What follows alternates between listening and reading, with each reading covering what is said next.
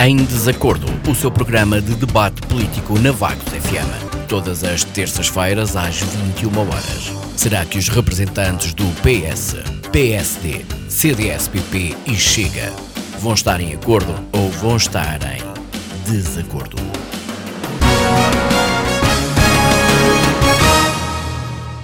Olá, muito boa noite, bem-vindos àquele que será o nosso último em desacordo de 2022.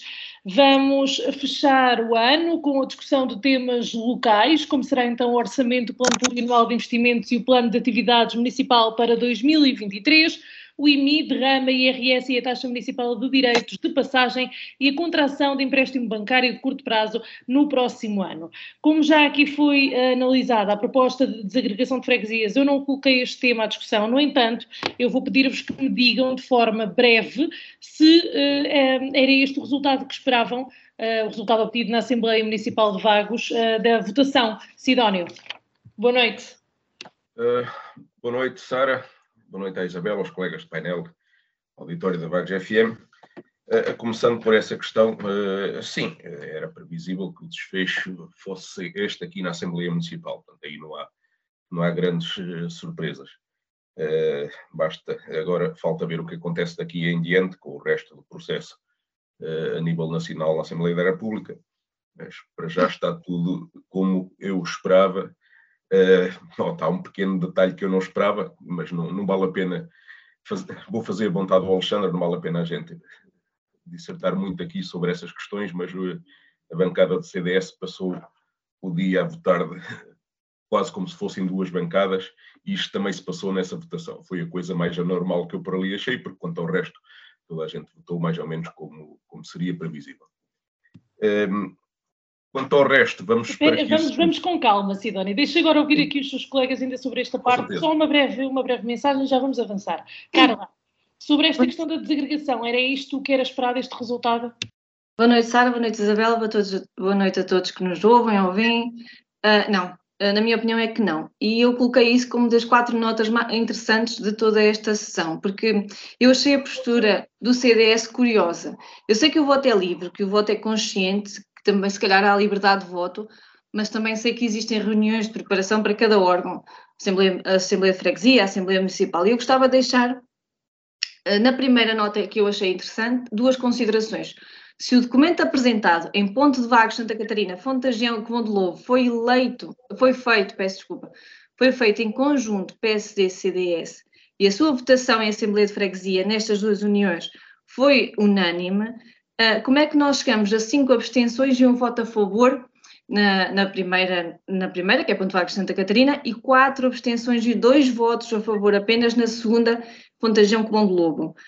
No, no caso do ponto 2, que é Vagos e Santo António, um, aí é que eu não percebi mesmo a coerência, porque na, na Assembleia de Freguesia Vagos e Santo António, os membros do CDS foram muito críticos, muito críticos em relação ao documento da proposta. Usaram praticamente os mesmos argumentos que o Partido Socialista e utilizaram factos financeiros para comprovar, eh, aliás, para dizer que não se comprova uh, tudo o que lá assim, está, está, está, escrito. Eu acho que foram até mais críticos que nós. E, e, na Assembleia de Freguesia votaram contra. Para Vagos e Santo António, nós temos cinco abstenções e um voto a favor. Eu não achei uh, muito co coerente. eu achei de veras também interessante o voto favorável de algumas pessoas, quando eu sei perfeitamente mas perfeitamente que são contra a separação em prol do desenvolvimento das localidades e da poupança de dinheiro público. Ou seja, se há no CDS civil, liberdade de voto, consciência, aqui foi mesmo na total hipocrisia, porque de facto, na, na prática, e como disse o deputado do PSD, Hugo Jorge, que eu gostei bastante da intervenção dele, uh, na prática isto são só questões administrativas, são questões de gestão local, nada tem a ver com aquele discurso um tanto ou quanto incendiário que eu já ouvi, um, e cuidado com esse tipo de discurso, que é, ah, deixei o Santo António no seu cantinho e os baguenses fiquem sossegados. Isto é, isto, isto é perigoso. E nada tem a ver com o sentimento de pertença, de barrismo. Ah, achei uma total hipocrisia de algumas coisas que eu assisti. Uh, também dizem que não é um, um, documento partidário e que é da vontade do povo. Em primeiro lugar, que, que povo é que ouviram? Qual foi o povo? Nunca ninguém me respondeu a isto. Perguntaram a quem? Porque eu acredito que em nove anos muita gente mudou de opinião. Um, e depois, Porquê, porquê que eu considero que é partidário? Porque o documento apresentado, por exemplo, no caso Vagos em Santo António, Assembleia de Freguesia, ele foi redigido pelo, pelo Dr. Rui Cruz. O Dr. Rui Cruz não é, não é nascido nem criado em Vagos em Santo António, muito menos um, faz parte da Assembleia de Freguesia. Portanto, como é que não é partidário? Claro que é partidário. Por fim, um, os documentos, e, e, é isso que, estávamos, que estavam a debater, os documentos, uh, enumeram uma série de falhas quanto à governação dos eleitos locais.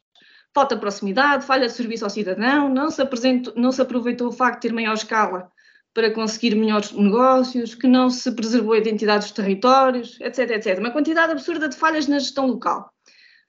Foram sempre, mas sempre, governação PSD. Dá para comprovar que tanto Santa Catarina como Covão do Lobo em nada beneficiaram com a agregação, nada, estagnaram. Aliás, Covão do Lobo perdeu até serviço. Há uns anos eu e o Nuno estávamos a debater, lembro-me bem, na altura acho que era o politicamente correto, que por causa de uma situação de, de, um, de um, serviço bancário ter saído do Covão do Lobo. Claro, não criaram as condições para ele lá ficar, isso são decisões privadas. Uh, estagnaram, perderam serviços. O centro da Ponte de Vagos é o centro mais, mais urbanizado e é natural que isto aconteça, mas o poder na freguesia, sempre PSD, podia ter revertido esta situação. Em Vagos e Santo António isso já não aconteceu. Há muita gente que é contra esta opinião, e esta opinião é minha, vale o que vale. Mas se pensarem bem, Santo António nunca teve investimento cultural, social, desportivo e até nas infraestruturas que teve depois da agregação. E o presidente foi, e ainda é, o senhor Fernando Julião. Portanto, isto vai muito da postura. Se há falhas, então responsabilizem-se. Muito obrigada, Carla. Nuno, eh, qual é que é a sua perspectiva? Relativamente. De forma breve, por favor. Boa tarde à Sara, boa tarde à Sidónio, à Carla. Um cumprimento ao auditório da Vagos FM relativamente à, à, à votação e à, à, expectativa, obviamente que a expectativa não era da votação que ocorreu. Não era da votação que ocorreu, nomeadamente no que respeita ao partido, ao CDS.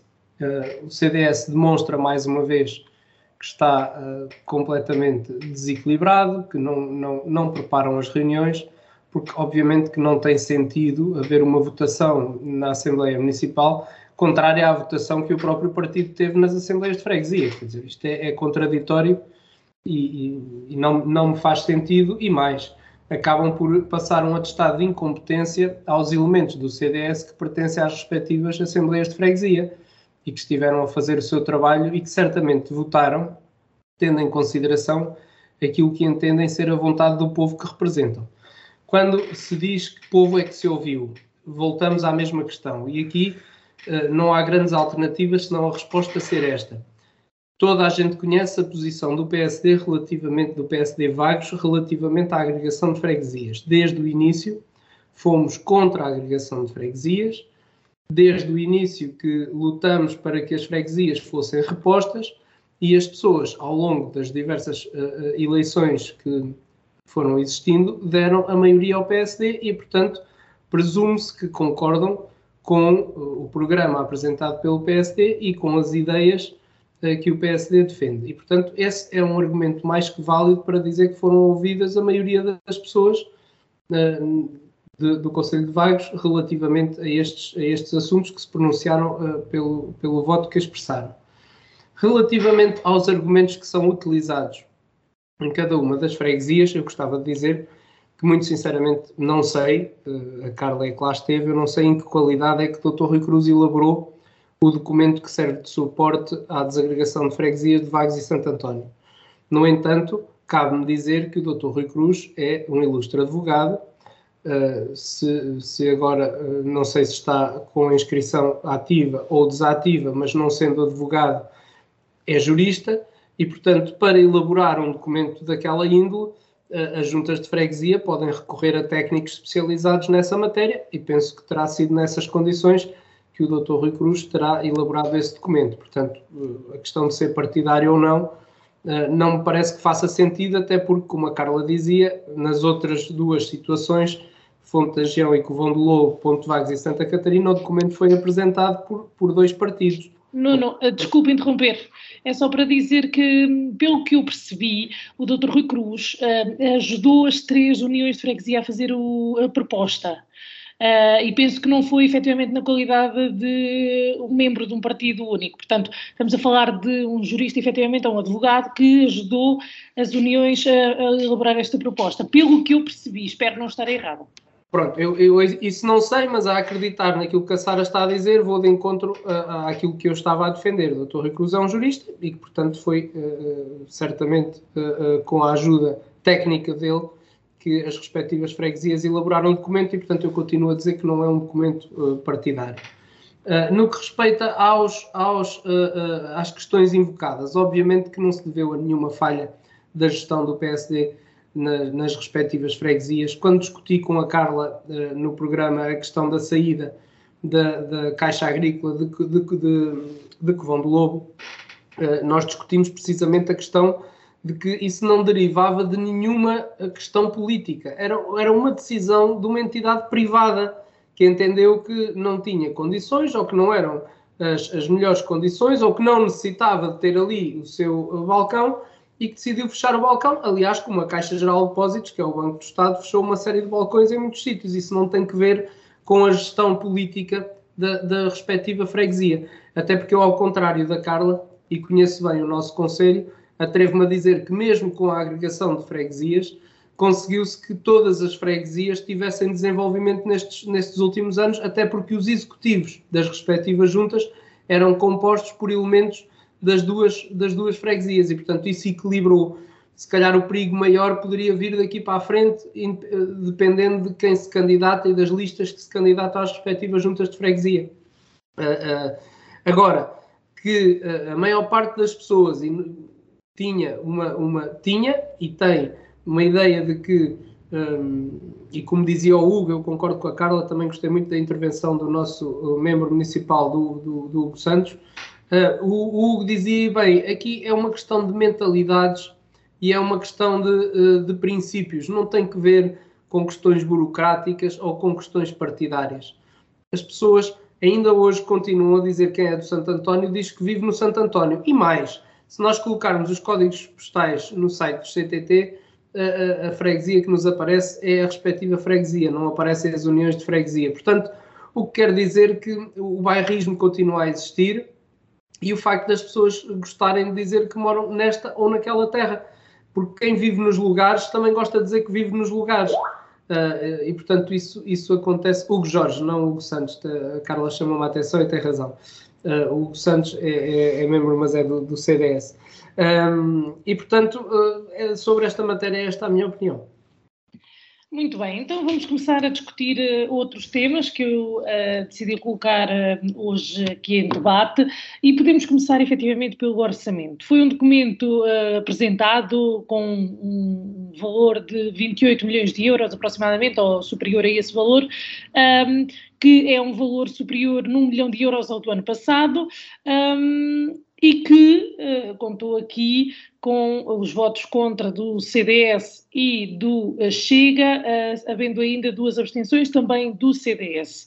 Carla, um, ehm, o PS apresentou várias críticas a este documento, nomeadamente que era um documento muito verde e que os vaguenses não deviam dar valor a este, a este documento. Um, ehm, porque uh, estas críticas e depois não apresentar propostas para efetivamente enriquecer o documento, por exemplo, ou até uh, levar a, a, uma unanimidade. Houve ali um certo daltonismo, não sei se essa palavra existe, oh, meu Deus, estou a passar vergonha, que não era verde, era azul. Há pessoas que dizem que aquilo é verde, é, vai da discussão. Uh, e em primeiro, Sara, realmente um, Ainda bem que me dás a oportunidade de esclarecer, porque eu também não, eu não tenho, o meu feitio não é de ouvir e de calar. Portanto, várias vezes se diz que o Partido Socialista este ano não apresentou nenhuma proposta e eu gostava de. Não é justificar, porque as justificações aceitam se quiserem, é, é o que é. Uh, o PS de Vagos sempre, mas sempre, uh, enviou propostas ao orçamento e nunca houve um feedback sobre essas propostas o, nem um, sequer um e-mail de retorno. Eu lembro-me dos meus antecessores dizerem isso, que hum, não havia um e-mail a dizer que usámos a boa recepção do documento. Nem pensar numa reunião de preparação para discutir as ideias uh, que, que, que, eram apresentadas pela oposição, que depois poderiam fazer parte integrante do orçamento. Uh, mas isso, se calhar, já é pedido mais. Uh, ficamos, nós só ficamos a saber se alguma proposta é aceita durante o debate do orçamento a cada ano, quando questionamos e somos gozados porque se, se calhar até acham que as propostas são absurdas. Se nós as discutíssemos e se trocássemos ideias, se calhar nem eram absurdas, se calhar até eram execuíveis. O que é certo, tão absurdas que são, que já algumas postas em prática, um, e os louros, obviamente, que são sempre do PSD, não é? São eles que governam. Quando apresentam um orçamento, dizem que é o orçamento da maioria absoluta PSD que os vaguenses votaram e elegeram em grande escala e é isso mesmo que, a grande maioria dos, que a grande maioria dos vaguenses quer. O orçamento do PSD que reflete bem as promessas eleitorais do PSD em sufrágio. Ora, se, como se usa um caderno laranja, eu usei o caderno laranja porque por acaso o meu caderno também é laranja. São ideias.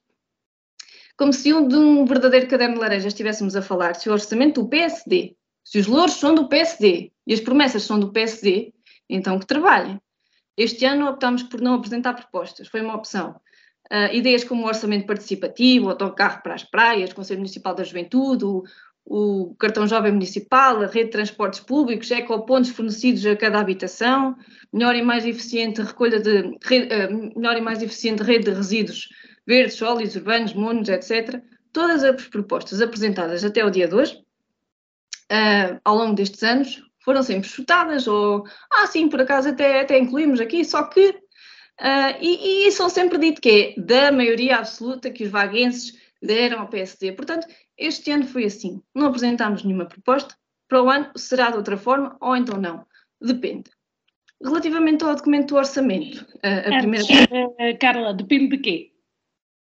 Depende de quem estiver à frente da Conselhia e daquilo que achar. Porque lá está, é, como eu disse desde o início, eu não sei quanto tempo é que estarei aqui, estarei aqui de, daqui a um ano ou estarei daqui em janeiro. É, é conforme as coisas se orientarem internamente. Aliás, até os outros partidos vão ter eleições, nós estamos aqui numa situação de gestão. Logo se vê. E também um bocadinho com a postura do, do executivo, de como for fazendo as coisas. Uh, foi uma opção este ano. E para o ano logo se vê quem, quem estiver, ou se for eu, o que é que se faz. Nós em, na, em Vagos e Santo António nós apresentámos propostas, houve abertura para isso, houve feedback, houve, houve algum debate, alguma discussão, e o que já não apresentámos, depende muito da, das contingências, do meio, do contexto, etc.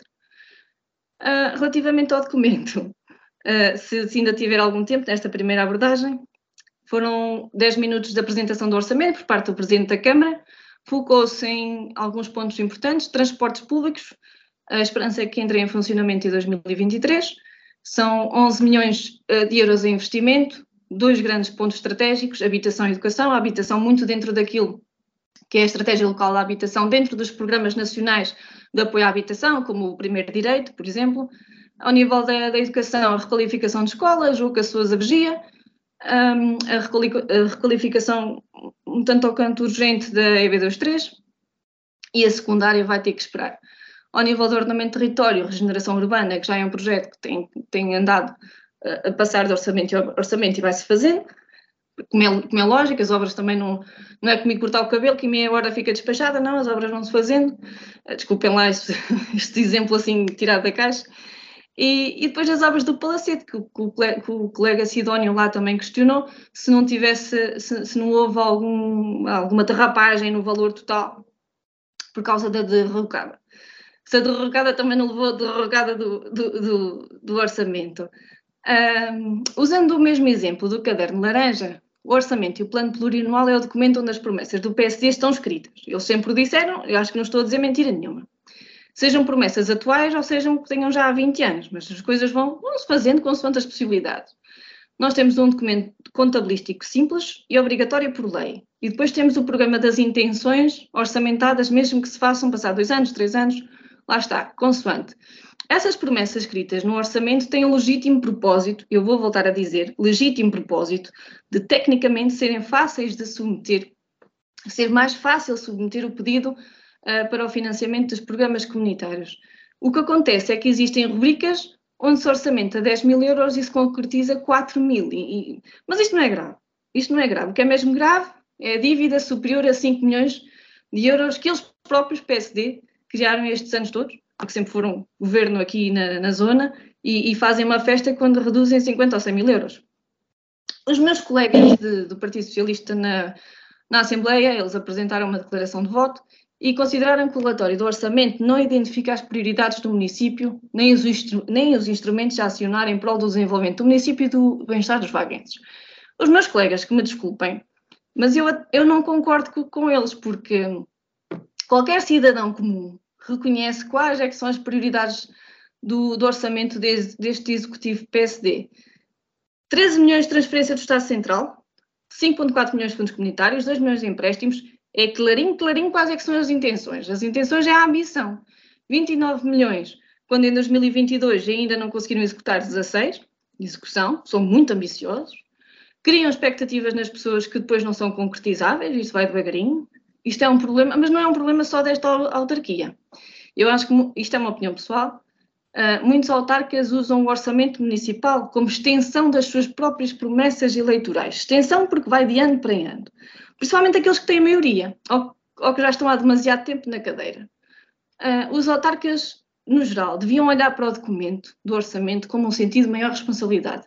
Pelos oito minutos de apresentação, dez, mas oito contabilizados, um, ficou clara, claríssima a intenção de correr a todos os fundos comunitários possíveis para financiar obras em curso. Eu acho isto bem. Atenção que não estou a criticar. Agora, nunca, mas nunca, mas nunca se falou na estratégia local para reduzir a dívida que eles próprios criaram. Nunca se falou, aliás, eu não ouvi, ouvi a palavra dívida em nenhum, quase nenhum discurso. Nunca se falou como é que vão fazer para reduzir diretamente a dívida. Qual é a estratégia para isto? Qual é? Não, não se fala. Sejam honestos, digam que este ano e no próximo vou ter maior receita fiscal, Uh, e o que é que vão fazer com essa receita fiscal? Investimento, se calhar poderiam reduzir a dívida, são opções políticas, lá está, são opções políticas. Um, eu entendo, é difícil assumir quando temos culpa, é difícil, mas não é difícil explicar aos vaguenses como é que este valor de dívida se criou, como é que pode estar, não, não reduz tão rápido assim, e, e, como é que nós podemos, como é que vocês podem fazer para reduzir? Acho que isso também interessava aos vaguenses. Por fim, e que já me estou a alongar muito, eu também entendo que tenha muita pressa em desenvolver um conselho que ficou na cauda do distrito ficou parado no tempo, Vagos ficou parado no tempo. E eu reconheço que só na última meia dúzia de anos que Vagos começou a ter qualquer coisa de avanço. Tem, sim, senhores. Especialmente à, postura e à boa postura que eu valorizo também, de procurar tirar proveito de tudo, tudo, tudo que são fundos comunitários. Portanto, eu concordo com esta situação, mas também concordo que temos que de falar da dívida. Como combater, como reduzir esta dívida que ainda é muito grande. Nuno, hum, acredito que não concordo com a Carla quando ela diz que o que move o PSD na elaboração dos orçamentos é a ambição. Não, claro que não. Claro que não, isso está, isso está mais. Aliás, essa é uma questão que nem é discutível, porque repare, em primeiro lugar, eu acho que há um, um desfazamento quanto ao entendimento do que é um orçamento municipal e também há um desfazamento quanto ao entendimento de como é que funciona uma Câmara Municipal. Eu aceito que haja opiniões diferentes, uh, mas uma Câmara Municipal não é uma empresa. Uma Câmara Municipal não tem que dar lucro. E é contraditório que as pessoas pensem que se faz obra sem, sem fazer despesa. E já muito tem feito este Executivo Municipal porque tem conseguido fazer obra e não ter a, despesa correspondente às obras que têm sido feitas porque têm tido precisamente apoios dos fundos comunitários. E nós não podemos esquecer que a dívida, quando o Dr. Silveira Regalado entrou, e a Carla dizia que está há muito tempo no poder, a, a dívida rondava os 19 milhões. Neste momento ronda os 12 milhões. É uma dívida alta. É, é gerível. É, claro que não permite fazer tudo aquilo que nós gostávamos, nem tudo aquilo que desejávamos, mas uh, o orçamento existe precisamente para que lá esteja previsto tudo aquilo que se pretende fazer. Nós já sabemos que existe no orçamento uh, uh, rúbricas de obras que, à partida, não se vão realizar este ano. Nós já sabemos isso, à partida. Mas vamos imaginar que até existe um fundo comunitário que permite candidatar uma obra desse género. Ela estando lá, permite que se faça a candidatura. Não estando no orçamento, não é possível fazer. O que é que tínhamos que fazer? Um orçamento retificativo para incluir a verba no orçamento para depois podermos fazer a candidatura. Eu não percebo Onde é que está a dificuldade em perceber este tipo de estratégia? E, aliás, não é uma inovação, não é uma estratégia do município de Vagos. Eu até diria que é uma estratégia de 99,9% dos municípios. Porque é assim que funciona. E os municípios têm uma coisa um bocadinho diferente daquilo que tem o Estado Central. É que o Estado Central aprova um orçamento de Estado, mas depois não presta contas da mesma forma que os municípios prestam contas. O município depois tem a prestação de contas para se poder ver a execução uh, do orçamento que apresentou.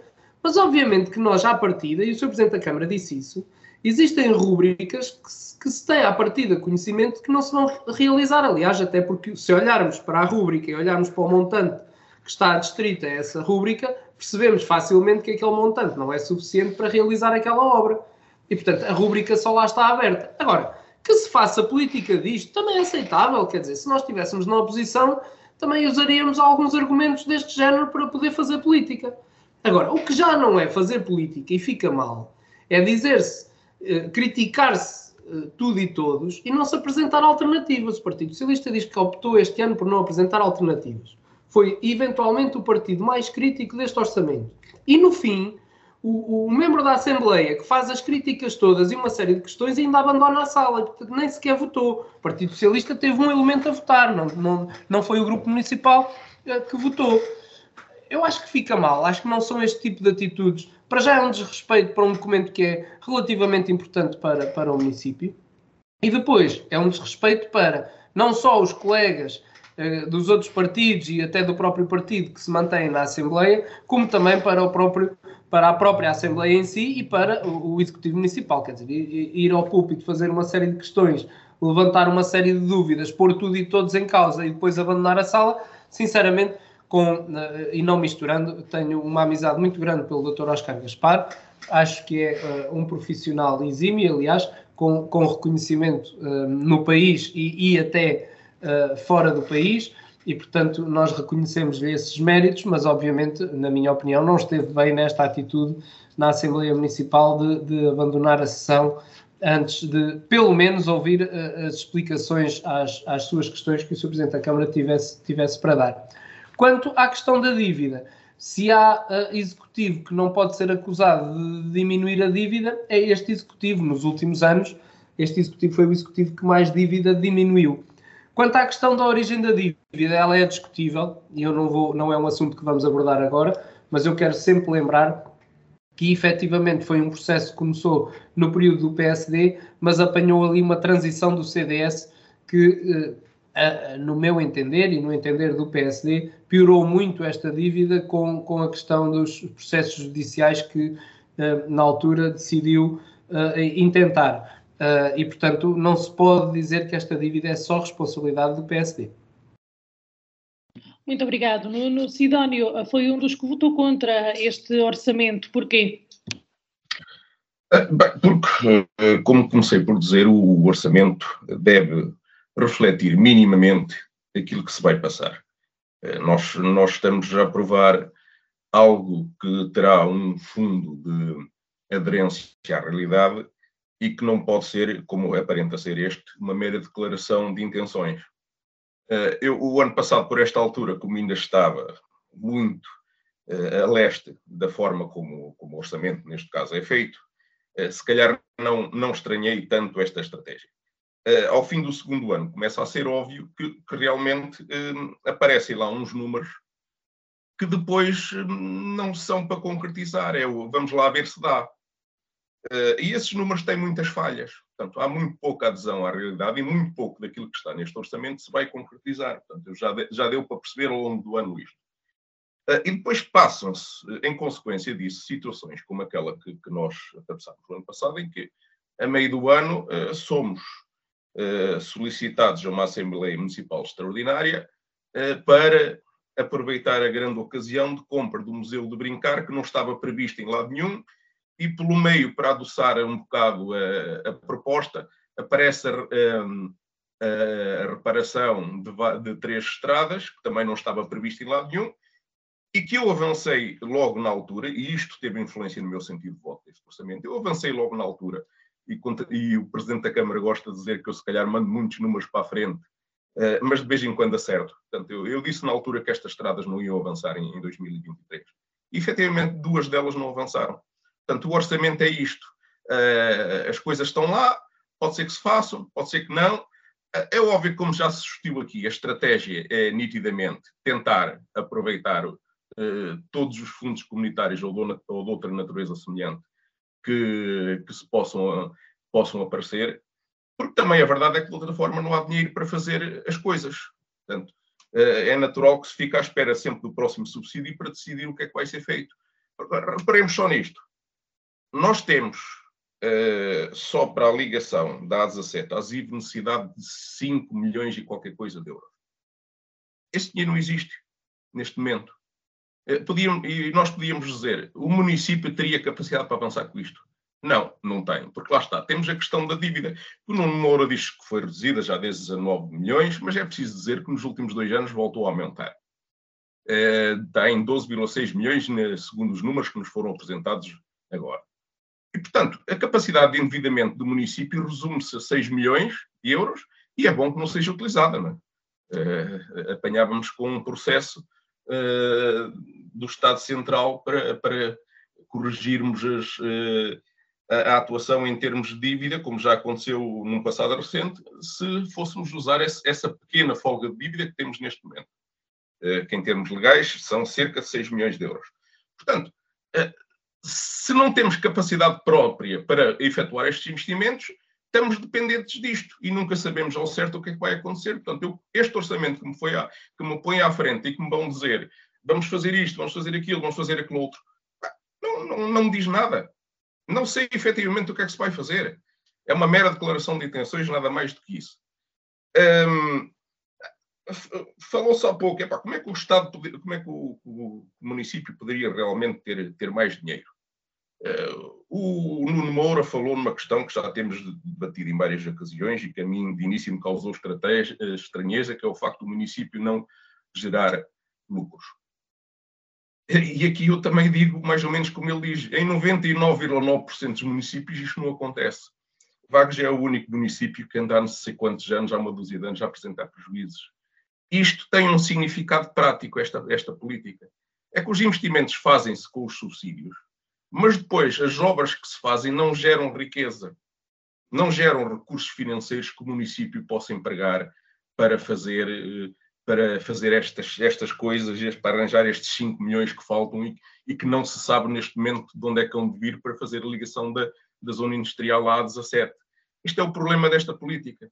Se tivesse eventualmente havido uma política como há noutros municípios, em que de vez em quando há um, há um lucro que é gerado para o município, isso é dinheiro que sobra para investir. Aqui em Vagos não existe. Portanto, não podemos contar com isso para fazer coisíssima nenhuma e os nossos orçamentos vão andar sempre nessa incerteza de não se saber de onde é que veio dinheiro e, portanto, nunca se sabe o que é que se vai fazer ou não se vai fazer. Bom, esta é, esta é uma questão. Realmente, em relação à questão da dívida, hum, podemos olhar eh, sempre para a questão dos dois lados, que já desceu desde 19 milhões, já não sei quantos anos atrás. Eu, a mim, uh, uh, prefiro concentrar-me no, no, espaço temporal que eu domino melhor desde que estou na Assembleia Municipal, e aí o que eu tenho visto é, um, é uma, trajetória, uma trajetória perigosa de aumento da dívida. E penso que, ao contrário daquilo que já foi sugerido aqui, que se calhar já perdemos uma enorme oportunidade de controlar a dívida. Eh, quando os juros estavam baixíssimos, eh, teria sido a, a, a, ocasião perfeita para o fazer. Neste momento, com os juros a disparar da forma como estão a disparar, não vai ser possível mais, na minha ótica, eh, mais uma daquelas previsões que eu faço, não vai ser mais possível conseguir reduzir a dívida que está realmente, começa a estar a níveis preocupantes. 12,6 milhões, volta, volta a repetir, o limite legal para o endividamento do município ronda aos 18 milhões de euros. Um, portanto, um, aqui um, perdeu-se, se calhar, uma oportunidade que, que, que, foi, por exemplo, nós, por exemplo, na nossa, na nossa abordagem à campanha eleitoral, nós não éramos propriamente, e continuamos a não ser, uh, partidários de grandes investimentos faraónicos, que é como nós qualificamos o, o palacete. A zona industrial de Vagos é óbvio que é uma L que é absolutamente necessário e que merece todo o dinheiro que custa. Uh, há, há, outros investimentos que não. E, portanto, nós sempre tivemos como prioridade que realmente seria melhor livrar-nos desta dívida que de um momento para o outro ainda para mais num cenário de aumento de juros, pode ser, pode vir a revelar-se um grande problema e um grande estrangulamento à vida do município, uh, e que seria realmente prevenível, uh, preferível, perdão, uh, tentar amortizar qualquer coisa da, da, dívida no seu global, nem falo desses casos particulares que envolvem milhões por ano, mas no geral tentar reduzir um bocado a dívida para ter mais uma maior margem para o futuro. Penso que neste momento já perdemos essa oportunidade com, a, com as taxas de juros onde elas estão. Mas sempre foi a nossa visão da gestão do município, pequenas intervenções, o município não precisa de obras faraónicas, e tentar neste cenário reduzir a dívida ao máximo. Isto para agora também chegar a uma, a uma questão que é o que é que foram as nossas propostas para, para o orçamento. Uh, nós não temos a pretensão de fazer um, um, um, orçamento paralelo com centenas de páginas, só com as cores, com o azul carregado, o amarelo e o vermelho do Chega. As nossas propostas não vão para aí. Não é isso que nós queremos, não temos meios para isso. O funcionamento, o nosso funcionamento político no Conselho baseia-se na base da Carolice e ponto final nós apresentámos quatro propostazinhas que todas juntas não chegam a 100 mil euros e que eh, não pretendem ser e não podem ser, e é bom que isto fique claro. Está-se, se calhar, a dar, na minha opinião, demasiada importância a estas propostas dos partidos da oposição. As nossas propostas não são um, um orçamento alternativo, são contribuições, são coisinhas pequenas que a gente gostaria de fazer com pouco dinheiro, é apenas isso. E, portanto, não lhes atribui mais importância do que isto atribuo-lhes importância no sentido de ver se realmente se alguma delas depois vai ser aproveitada no, no, futuro próximo ou não, porque a nós também não nos agrada, muito sinceramente, no próximo ano voltar a, a apresentar propostas para elas serem eh, ignoradas. E sim, em relação ao feedback sobre isto, até o momento não tenho grande feedback. E pronto, por já ficariam por aqui. Obrigado. Nuno, há pouco abanava a cabeça de forma negativa, por alguma razão especial? Eh, está com o microfone desligado, Nuno.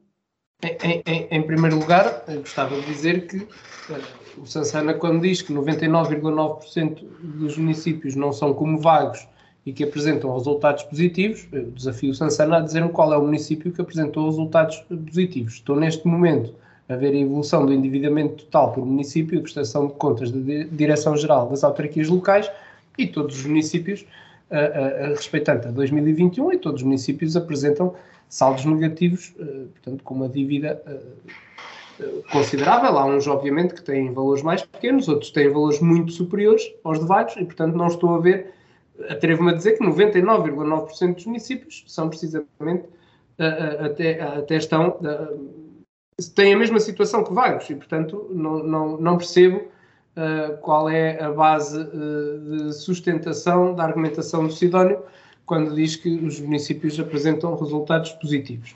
Quanto à evolução da dívida, é verdade, é verdade, nós tivemos a contratação de empréstimos, nomeadamente para a realização da obra, e isto é que é, lá está, fazer uso da política, que eu percebo, quem está na oposição tem que fazer política, mas temos é que ser sérios, quer dizer, porquê é que a dívida aumentou? A dívida aumentou porque foi necessário fazer obra, que não estava financiada e foi preciso que o município se financiasse para poder fazer obra. É óbvio que a dívida vai aumentar. Portanto, tivemos que fazer um empréstimo para a construção da, da estrada Rinos Sanches e obviamente que isso aumenta a dívida do município. Agora, nós não podemos é acusar o município e o Executivo Municipal de não fazer obra. E quando faz obra, acusamos que aumenta a dívida. Quer dizer, eu acho que as pessoas uh, são, uh, aliás, acho não, tenho a certeza que as pessoas são suficientemente inteligentes para perceber que, obviamente, que para fazer obra é, é necessário uh, fazer despesa e que, infelizmente, nem toda a obra é financiada. Mas daí, eu, há uma questão sobre esta estratégia, eu acho muito bonito que os partidos tenham o discurso que o Sansana teve e se calhar isso era o ideal. Agora, a questão que se põe é, se fosse o Chega a gerir o município de Vagos, nós já percebemos que não fazia uh, o centro cultural. Uh, também já percebemos que uh, não teriam um orçamento assim, o que quer dizer que iriam só colocar no orçamento, pelo que eu percebi, aquilo que efetivamente iriam realizar naquele ano. Uh, uh, e entretanto, se abrisse um, um, fundo comunitário para uma qualquer obra, pergunto-me, perdia-se esse fundo comunitário para essa obra? Ponto número um. Uh, ponto número dois, então, mas iam fazer as obras com que dinheiro? Porque se os senhores ganharem a Câmara Municipal e a tiverem que gerir, vão ter que mostrar à população também obra feita. De que forma é que o fariam? Para nós percebermos, isto não é só criticar, é, é dizer alternativas. Nós faríamos assim, porque não há alternativa de se fazer as coisas uh, de, forma, de forma diferente. E a outra questão, que é, que é muito importante e que também se percebeu, se tivéssemos o Chega à frente dos destinos do município, fariam obra que levasse os municípios a gastar lá dinheiro para que o município encaixasse dinheiro com essa obra para poder diminuir a dívida. Um, e, portanto, um, essa, essa não tem sido a, a visão do, do PSD. Efetivamente, há algumas obras onde é necessário participar com alguma coisa, por exemplo, temos as piscinas municipais, que para as usarmos temos que fazer a inscrição e pagar a respectiva taxa, mas tudo taxas uh, relativamente pequenas e, e, que não onerem muito uh, uh, cada um dos municípios por uma razão simples, porque os municípios já participaram com os seus impostos para que essas obras fossem realizadas. Portanto, a visão do PSD nesse aspecto é, é ligeiramente diferente uh, uh, para que as obras que as, que as pessoas uh, financiam através dos seus impostos não geram depois a seguir despesas às pessoas. E por outro lado, também percebemos que não iriam fazer estradas, porque as estradas, para além de custarem muito dinheiro, não geram riqueza e, portanto, o Chega iria optar por, outro, por outra alternativa, que obviamente é, como eu digo, é aceitável mas uh, uh, aceitável, porque cada um tem direito à sua opinião, uh, mas se calhar o resultado prático depois não seria o mesmo. Sidónio, quer explicar? sim, começando pela questão do resultado líquido, o número que, que, que, mais ninguém tem, que só Vagos tem, é o facto de há 10 anos, pelo menos, com os números que eu tenho, que Vagos apresenta todos os anos resultados líquidos negativos. Não conheço mais nenhum município, não quer dizer que não exista, eu não conheço os números todos em detalhe, mas não conheço mais nenhum município que faça isto. Só Vagos é que apresenta números. E como, como eu disse, isto tem uma implicação prática. É, é, que realmente os resultados líquidos sucessivos negativos decorrem da qualidade do investimento. Os investimentos em vagos não geram retorno para a economia local. E, portanto, uh, efetivamente, não é as estradas. As estradas nós estamos de acordo. Eu, eu, já disse que aquelas estradas que foram usadas como engodo para darmos o Museu do Brincar em troca, que deviam ter sido todas feitas. São todas precisas. As estradas têm uma, uma rentabilidade económica, permitem alimentar a economia. Pode não ser fácil quantificar, mas eh, eh, percebe-se a importância económica da existência de uma rede viária em condições em, com qualidade e em condições de manutenção, que às vezes também não acontece. Agora, há investimentos que se fazem em vagos, e a estratégia de, deste executivo é andar a correr atrás de, de subsídios de 50%, mais ou menos, não interessa. Há investimentos que estão neste orçamento que eu nem com, com participações de 50% as faria. E não vou dizer nomes, acho que já, já sabem pelo menos de uma de que eu estou a falar. Não vale a pena. Há investimentos que não valem a pena nem com, com participação. E é pena que o município não tenha realmente condições, outras condições financeiras para fazer as obras que são necessárias. Basicamente era isto que eu gostaria de acrescentar. Obrigado. Carla, para fecharmos aqui este tema.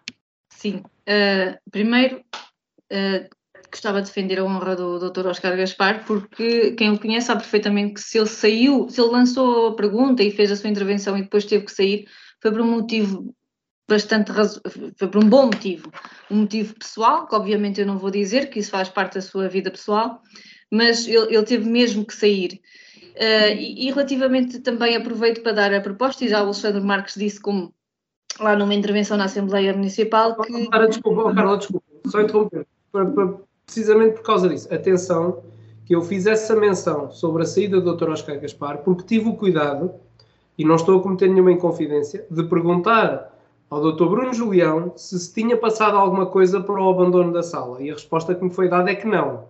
Por isso é que eu fiz esse comentário aqui, porque o que me foi uh, dado a entender é que abandonou a sala para não votar o orçamento, porque, não, porque o orçamento não tinha interesse. E, portanto, eu fiz essa questão ao colega Bruno Julião. Portanto, se houve razões pessoais, obviamente que uh, estará justificada a, a saída.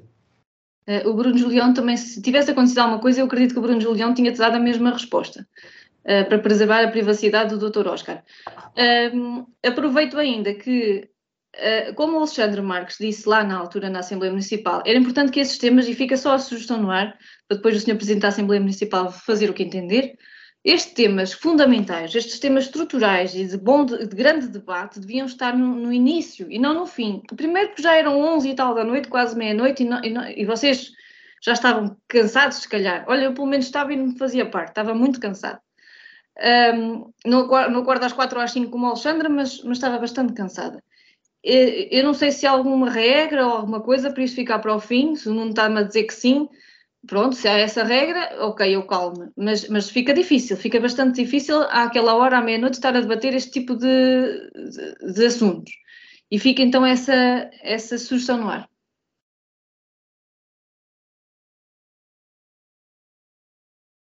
Enquanto a Sara não fala, aproveito para esclarecer Sim. o porquê. É que a, a, votação do orçamento tem que ser precedida da votação das respectivas taxas que vão fazer parte desse orçamento. Ou seja, nós não podemos votar o orçamento e a seguir votar coisas que já deviam estar votadas porque estão no orçamento. Não sei se me fiz entender. E, Sim, portanto, o orçamento eram, tinha que ficar. Eram 11 pontos. 11 pontos Agora, do debate, mais a informação do Presidente, mais o antes da ordem do dia. Aquilo foi muito isso é a própria, a própria lei é que define. A informação do Presidente é obrigatória. O período antes da ordem do dia uh, também tem que existir. Uh, nós, membros da Assembleia, fazemos uso dele. Pronto, e, e, e efetivamente é cansativo. Claro, sem dúvida nenhuma que é cansativo. E para os eleitores que estão a ver e a escrutinar também. Muito bem. Uh, avancemos, ainda temos dois temas, em que, dois temas em que eu gostava de tocar. O primeiro é Nuno, um, falou-se na devolução do IRS e a oposição não deixou passar este momento em branco e, e recordou inclusive palavras de anos anteriores do Executivo PSD. Ah, Sara, mas, mas aí não há, não há volta a dar, quer dizer, a posição do PSD mantém-se a mesma que tinha nos anos anteriores isto é, é, tentar explicar da forma mais simples. Ora bem, paga IRS quem, eh, eh, ou melhor, paga mais IRS quem recebe mais dinheiro. Portanto, se se isentar uma parte da taxa do pagamento do IRS, vai receber mais dinheiro quem recebe mais, quem tem mais dinheiro. Não sei se uh, isto é fácil. Ou seja, uh, uh, quem ganha, vamos dar um exemplo prático, quem ganha mil euros paga 100 de IRS. Quem ganha 2 mil paga 250 de IRS ou 200. Se nós isentarmos 50% do imposto, quer dizer que quem ganha 1000 vai receber 50 e quem ganha 2000 vai receber 100. Daí o Sr. Presidente da Câmara defender que esta medida beneficia mais quem tem mais dinheiro. E e, ao contrário, não beneficia nada àqueles que têm menos dinheiro. Porquê? Porque os que têm menos dinheiro não pagam IRS. Ora, se não pagam IRS, também não vão receber dessa devolução. Portanto, esta é uma medida que abrange a classe média, da classe média para cima.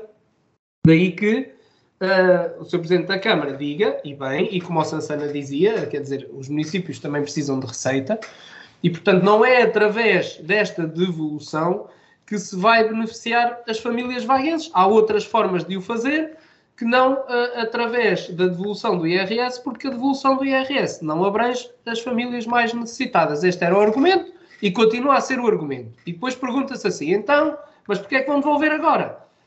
Duas razões essenciais. A primeira, pela dificuldade que uh, o, país e o mundo estão a atravessar com a conjuntura económica, bélica, etc., que estamos, a, infelizmente, a atravessar.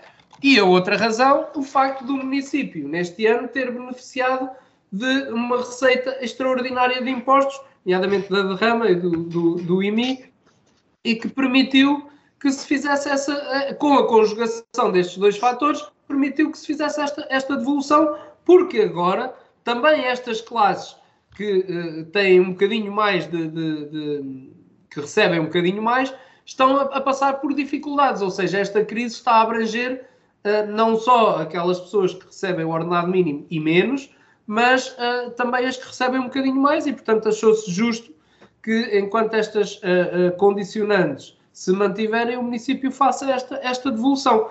Mas a regra e o pensamento essencial continua a ser o mesmo este, esta não é uma medida que beneficia as famílias mais necessitadas. Beneficia, sim, mais aqueles que mais têm.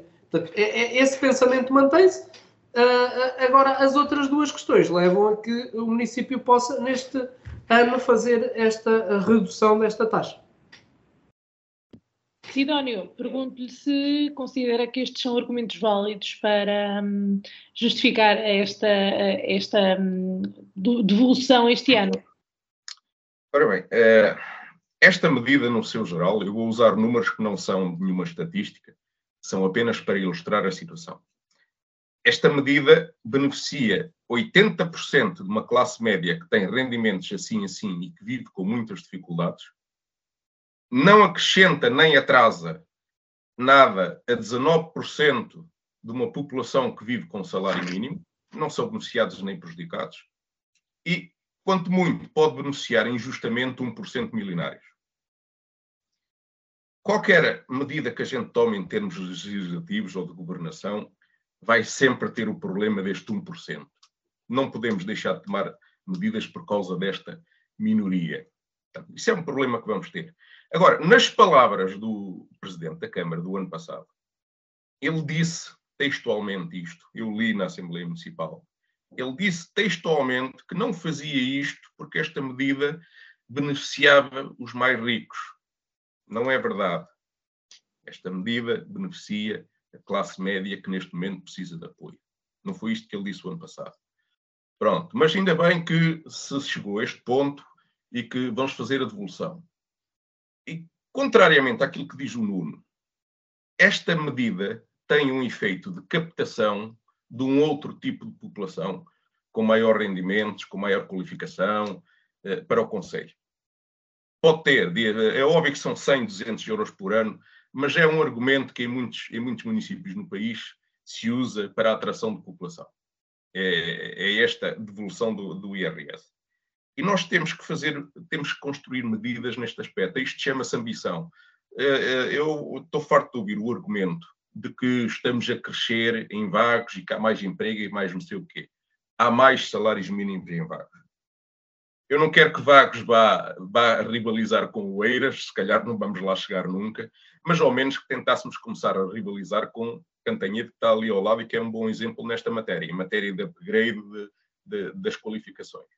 E, portanto, para isso, para conseguirmos fazer aquilo que Cantanhede está a fazer, temos que lançar mãos de, de todas as ferramentas que tivermos ao dispor. Esta é uma delas. Uh, a atração, de, a atração de uma mão de obra mais qualificada à custa do IRS. São só 100 ou 200 euros por ano. Pá, vamos lhe somar mais umas quantas medidas do género e daqui a uns tempos estaremos em condições de competir com Cantanhete, que neste momento não estamos. Neste momento só estamos a gerar mão de obra barata e a atrair mão de obra barata para o Conselho. E isso não me agrada, isso não é desenvolvimento. Obrigado. Muito obrigado, Sidónio. Carla. Esta, esta última afirmação do Sidónio é muito importante, porque quando se diz que se criaram 2 mil postos de trabalho, infelizmente a maioria deles é, é com salários mínimos e com salários abaixo de 800 euros, mas isso também é uma realidade uh, nacional. Uh, é um problema nacional. Uh, e, e, e, nesta altura que nós verificamos que mesmo pessoas que trabalham, ou marido e mulher com filhos que trabalham, também, mesmo com o salário, não têm capacidade económica para fazer face a todas as, as obrigações. Um, não foi bem desde o ano passado. Eu, eu, eu lembro-me de começar a ser deputada municipal em 2013 e já na altura isso era um dos argumentos. Eu lembro-me também de estar na discussão com o doutor Carlos Maia na altura e, e, e Mário Tarenta. Estávamos os três na Assembleia Municipal e estávamos a discutir os três opiniões uh, diferentes. Os três tínhamos opiniões diferentes. E, e, e lembro-me já comparar com a Agda, que devolve os 5%. Um, é importante, é bom, é, é importante, o Partido Socialista votou favoravelmente, claro, claro que sim. É, e, e, também vem a propósito de uma altura onde, onde, se discute muito as taxas de IRS, que apesar de terem sido, ter vindo a ser reduzidas ao longo dos anos, elas também são um tanto quanto absurdas quando, quando comparamos com a realidade atual.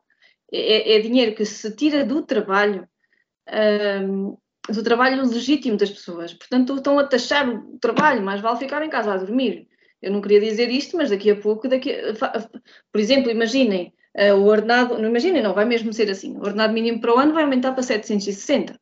O primeiro escalão de IRS é de 763. É, não sei se já está taxado a zero e não vi as, as tabelas, mas imaginem que está em 0,5 ou em 0,7 de taxa. Para isso, mais vale ganhar o ordenado mínimo, não é? Tens mais, mais liquidez ao, ao, ao mês. Não terás depois na declaração anual, que, que aí são outras contas. Mas é, é importante, é uma medida bastante importante. Não tem efeitos imediatos, tem efeitos em 2024, mas uh, obviamente que, que vai beneficiar a classe média, a classe um pouco média alta, mas se eles ganham muito, descontam muito, também descontam muito. E as, uh, nós podemos dizer, ah, mas temos que ajudar as pessoas com, com mais dificuldades. Está bem, mas essas também já têm bastantes apoios. As políticas não podem ser só direcionadas a uma, a uma, uma faixa, uma, uma, parte populacional, eh, sempre a mesma coisa. Também temos que, que dar algum alento a quem tanto trabalha uh, e, e, depois leva com uma talhada no IRS que, que, que muitas vezes causa alguma revolta, não é? Portanto, sim, sim, o PS votou favoravelmente, é importante. Eu só fiquei confusa com as contas. Eu não sei se eu vi bem, mas eu, eu fui, fui à letra. Eu vi uma, um resumo do IRS, que o, que o, valor, o valor líquido por ano, 10 mil euros mais ou menos, mais ou menos. E a coleta líquida, que é aí que se mete os 2,5%, era de 600 e qualquer coisa euros.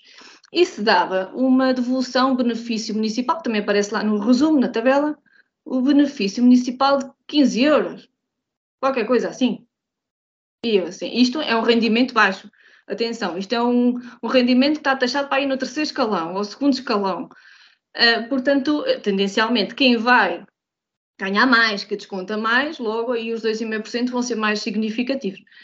Uh, é uma questão de, de, depois em 2024 se ver quais é que são as taxas que são aplicadas, também não se sabe. Houve alguém que perguntou, eu já não me lembro quem foi, mas foi uma pergunta, acho que até foi o Oscar, uh, ou, acho que foi o Oscar que perguntou qual é que será o impacto, foi, foi, qual é que será o impacto desta medida a nível orçamental, não se sabe, ela só vai ter efeitos em 2024, portanto não, não se sabe, nem nós sabemos quando fizermos nosso IRS, portanto, sim, é uma boa medida, já está tardia, mas devagarinho fazem-se as coisas.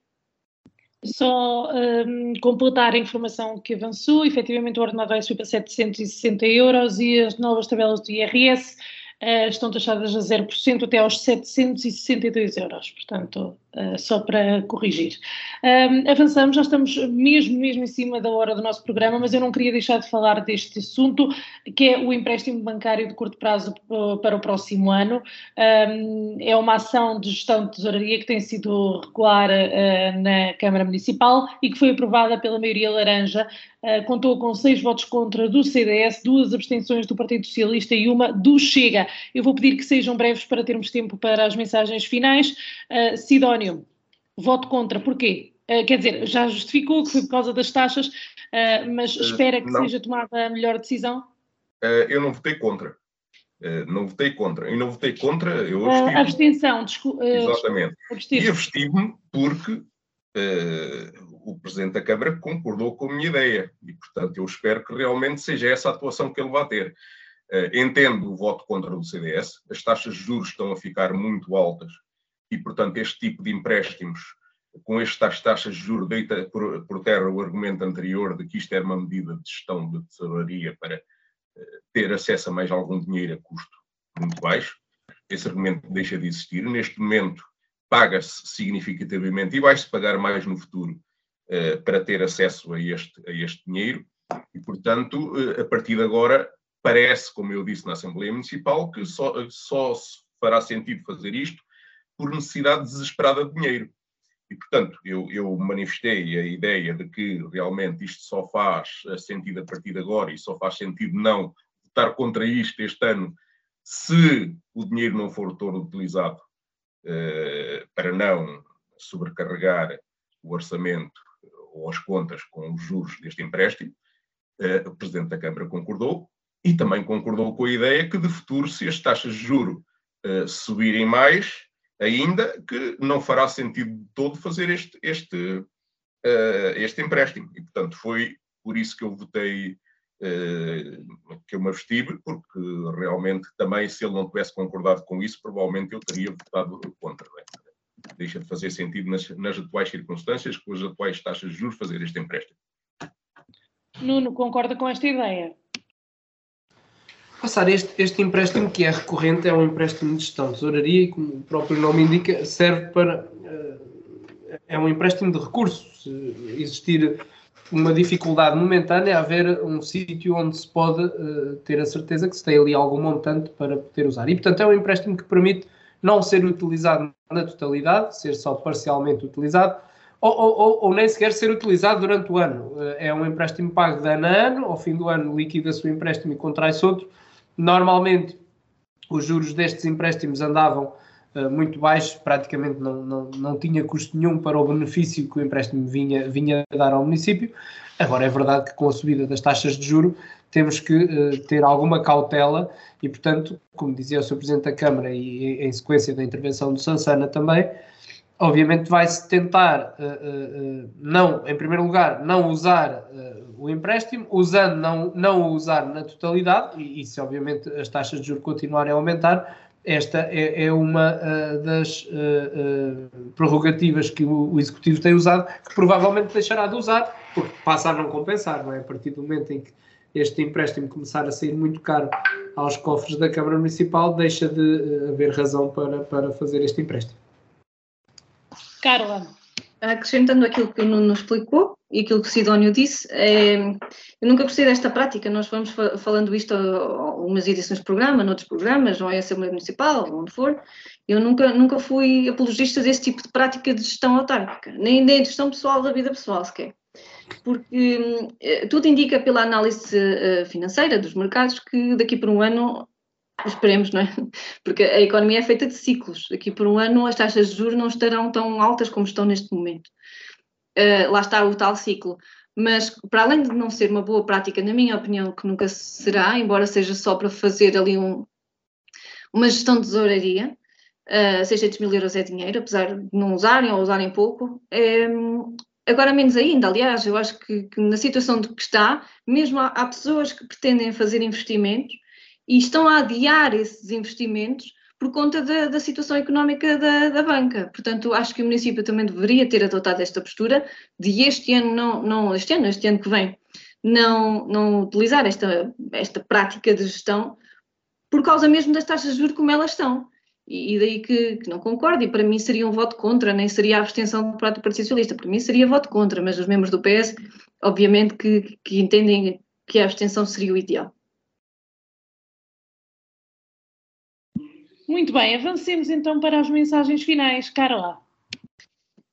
Ora, só aqui chegar ao momento, porque estamos a, vou aproveitar que estamos numa época muito, muito bonita, que é uma época especial, é o último programa do, do ano, e eu gostava de utilizar um exemplo, o exemplo mediático da entrevista do Primeiro-Ministro à, à revista Visão, e todo o debate que disputou sobre a sua postura para provocar uma reflexão nos meus colegas, nos meus adversários, quem quiser ouvir, ou então nem provocar nada, vocês é que sabem.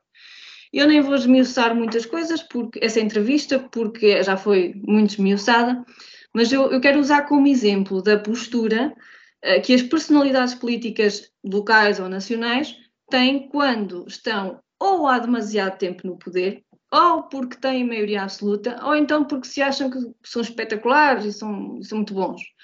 Em qualquer equipa é necessário realmente uma liderança forte que marque a sua posição, que deixe bem claro quem é que comanda as tropas, porque fracas lideranças levam sempre ao fracasso. Contudo, certas atitudes dos líderes e dos porta-vozes geram discordância, tanto internamente como causa aquele burburinho externo que incomoda. E nesta altura das festividades, nesta época natalícia, uh, há duas coisas que se fazem. Ou pelo menos eu faço. Que é, a primeira coisa que se faz é limpar e organizar a casa. Muitas famílias têm esse hábito de fazer limpezas de inverno ou equipar a casa para o inverno, consoante. Aproveitam aqui uns diazinhos livres para dar aqui uma voltinha a estas, à, casa. António Costa deve urgentemente limpar e organizar a casa.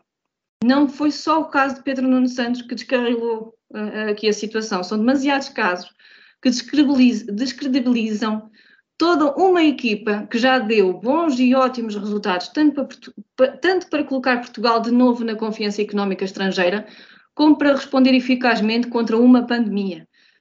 Todo o caminho feito nestes sete anos de governação, onde se conseguiu elevar Portugal na confiança das mais altas instituições estrangeiras, na confiança dos mercados, dos investidores, melhores números de crescimento do PIB, excedente orçamental e melhorias na vida prática dos portugueses, tanto ao que se refere ao emprego como de oportunidades, cai por terra a qualquer caso mediático que surja na comunicação social ou, ou, ou que aconteça.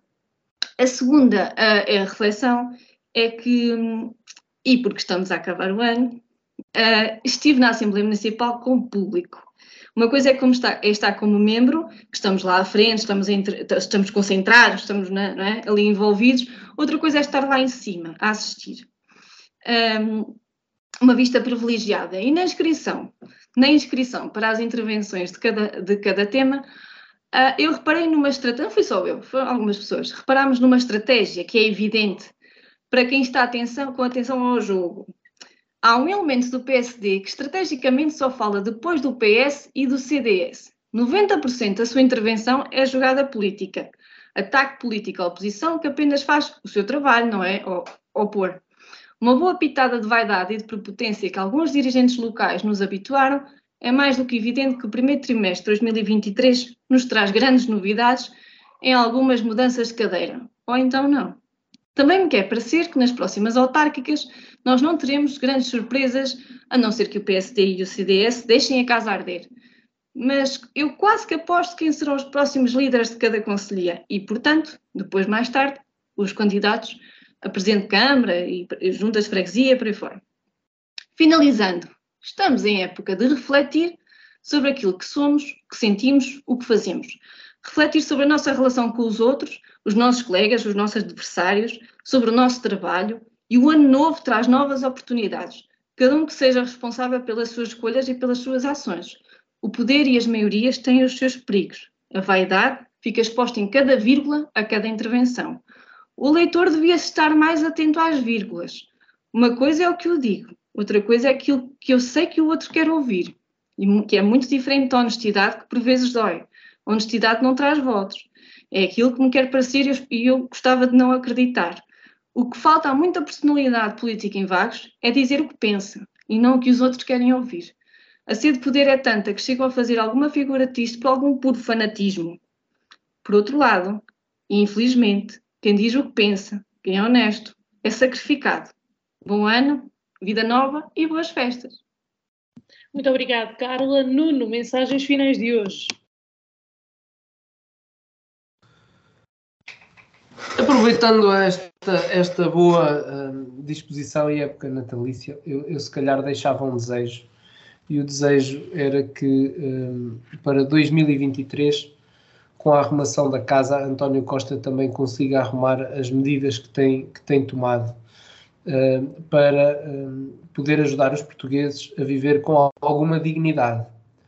Uh, não, não fica bem ao Partido Socialista e a António Costa dizer que vai aumentar a liquidez das famílias com, com a diminuição da, da taxa do IRS, da retenção na fonte, quando todos sabemos que isso não é nenhuma medida que venha a beneficiar as pessoas. O que vai acontecer é que as pessoas, em vez de receberem no final do ano do, ou no início do outro ano, quando apresentam o IRS, a devolução daquilo que pagaram a mais, vão recebendo mensalmente e, portanto, mensalmente terão uma liquidez maior de 20 ou 30 euros. Uh, uh, e, e, portanto, depois só vão estranhar no final quando não receberem tanto dinheiro como estavam habituados a receber. Eh, era importante que uh, o imposto sobre os produtos petrolíferos também uh, acabasse de vez, como António Costa uh, disse que ia fazer, para que as pessoas, quando vão colocar gás óleo nos seus carros ou gasolina, para poderem se deslocar para os seus trabalhos, tenham condições financeiras para o fazer sem ter que depois deixar de comer para se poder deslocar. Era, era importante que o Serviço Nacional de Saúde uh, para o ano atendesse mais pessoas uh, e que fossem dadas as condições que os médicos precisam para prestar os serviços para os quais eles têm qualidade de, de prestar. era necessário que as políticas governamentais tivessem atenção a, a necessidade e a premência da dificuldade das famílias portuguesas. E, portanto, o meu desejo é que, efetivamente, com a, a arrumação da casa, este tipo de políticas também seja arrumada e que as cativações voltem uh, a não estar cativadas para que o dinheiro se possa empregar naquilo que realmente é, é, é necessário. E, portanto, se isso acontecer, certamente todos, todos vamos uh, viver melhor. Desejo a todos um Feliz Natal e, e um próspero 2023. Muito obrigado. Estamos então com o Sidónio. Mensagens finais de hoje, Sidónio. Bem, eh, eu nos últimos dias fui obrigado a lembrar-me de um programa da Rede Globo, O Planeta dos Homens, que passou na televisão portuguesa nos anos 70, a seguir ao 25 de Abril, eh, numa altura em que já era tolerável uma, uma maior liberdade de linguagem na televisão. Nesse programa, o cômico Agilde Ribeiro, então ainda não estava em voga o termo humorista, ele interpretava num sketch o professor Aquiles Arquelau, que perdurava semanalmente sobre mitologia. O professor Aquiles tinha uma grande tendência para disparatar, pelo que a seu lado estava uma espécie de mordomo, a quem o professor chamava a múmia paralítica, que tinha por função tocar uma campainha sempre que era preciso fazer retornar o professor à compostura. Ao longo do sketch, os disparates do professor Aquiles iam-se intensificando, incluindo as recorrentes piadas brejeiras sobre a atriz Bruna Lombardi, que era um dos sex símbolos do Brasil na época, e lá para o fim do sketch a campainha já tocava a, cinco, a cada 5 segundos. Veio isto a propósito de, depois de muitos meses assistir aos dislates frequentes do presidente Marcelo, nos últimos dias parece que o primeiro-ministro António Costa resolveu rivalizar com o presidente no disparate. Eh, foi a primeira sugestão de que Carlos Moedas devia ter ligado ao primeiro-ministro quando este tinha a garagem inundada, justificada mais tarde pelo sono. Foi depois o habituem-se e os queques que guincham da iniciativa liberal, estas alarvidades já sem justificação possível. E aí eu lembrei-me que para evitar que os portugueses continuem a passar vergonhas sempre que os dois mais altos dignatários da nação abrem a boca, era boa ideia que eles passassem a ter ao lado uma múmia paralítica com campainha sempre que tenham microfones ligados por perto. Bom Natal para todos, mesmo para os políticos que se portaram mal e que não mereciam prendas. Muito obrigado aos três, um bom Natal e até para o ano. Em Desacordo, o seu programa de debate político na Vagos FM. Todas as terças-feiras às 21 horas. Será que os representantes das conselhias vão estar em acordo ou vão estar em desacordo?